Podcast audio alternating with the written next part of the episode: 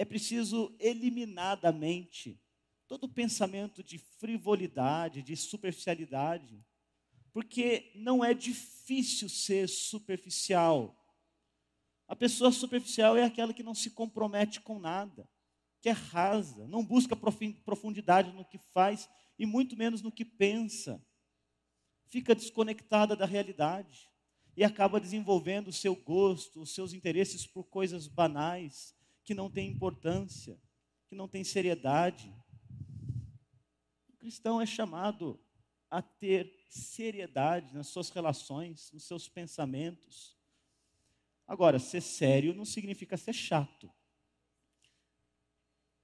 Nós, nessa mesma epístola, também somos convidados a nos alegrar. Faz bem para a gente nós nos alegrarmos nas coisas belas que Deus fez, nas coisas belas da criação, a curtir as coisas que Deus dá para a gente. Isso faz da gente mais humanos.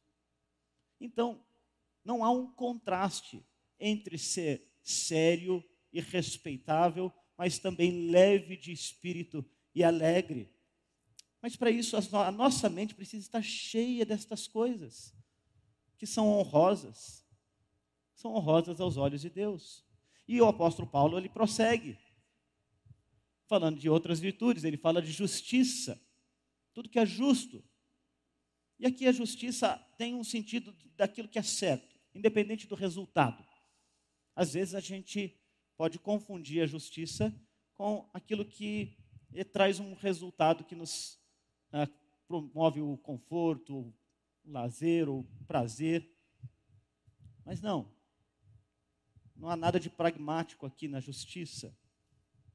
É uma observância da lei de Deus, um amor pela lei de Deus, obediência à lei de Deus. O justo ele tem um compromisso com aquilo que é certo.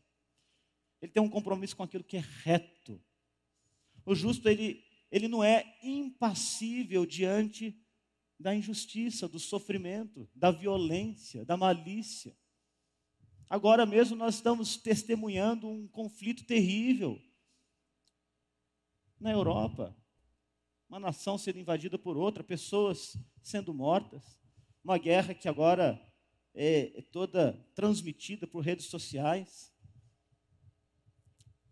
Isso deveria chamar o cristão ao lamento, às lágrimas, à intercessão e à indignação com a injustiça. Nós, hoje, muita alegria, nos reunimos aqui, mas há pouco tempo nos vimos totalmente privados daquilo que nos é mais caro, que é o ajuntamento do povo de Deus para culto, para estarmos juntos. E tantos abusos foram cometidos por autoridades e, e ainda são em tantos lugares do mundo. Veja o Canadá, em que tantas coisas acontecem ali que atacam a dignidade das pessoas. E essas coisas todas causam uma gastura muito grande na gente, a gente fica triste com elas, porque são injustas.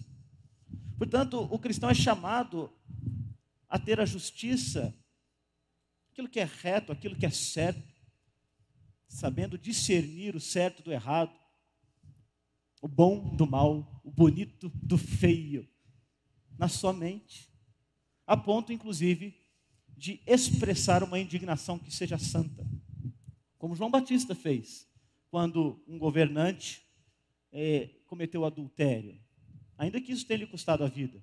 Como o apóstolo Paulo fez quando, quando na própria cidade de Filipos ele foi injustamente castigado e exigiu que os seus direitos como cidadão romano fossem ali observados. Justiça. Essas coisas precisam estar na mente, no coração, nos lábios do cristão, mas o apóstolo Paulo segue dizendo que a pureza também deve fazer parte dos nossos pensamentos. A palavra que ele usa aqui é a palavra ragnos, que significa limpo, casto.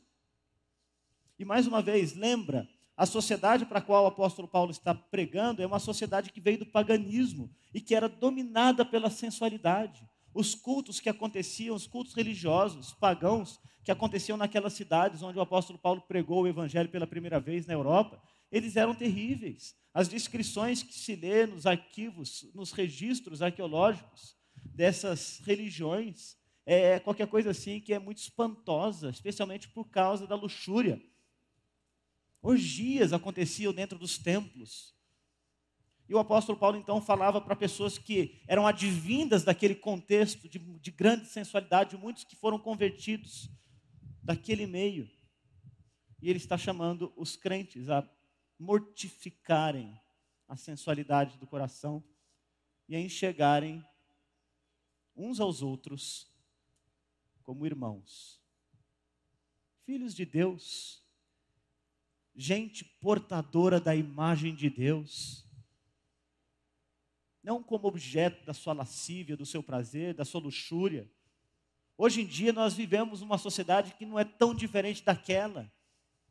Pornografia, lascívia, tão presentes e tão facilmente acessíveis. Aqui na palma de minha mão, por meio de um celular, é tão fácil chegar em qualquer coisa que promova esse tipo de mentalidade.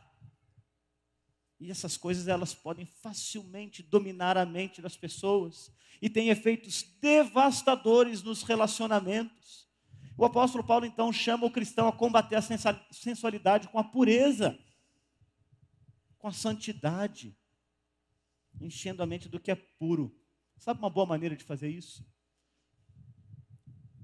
É valorizando boas amizades.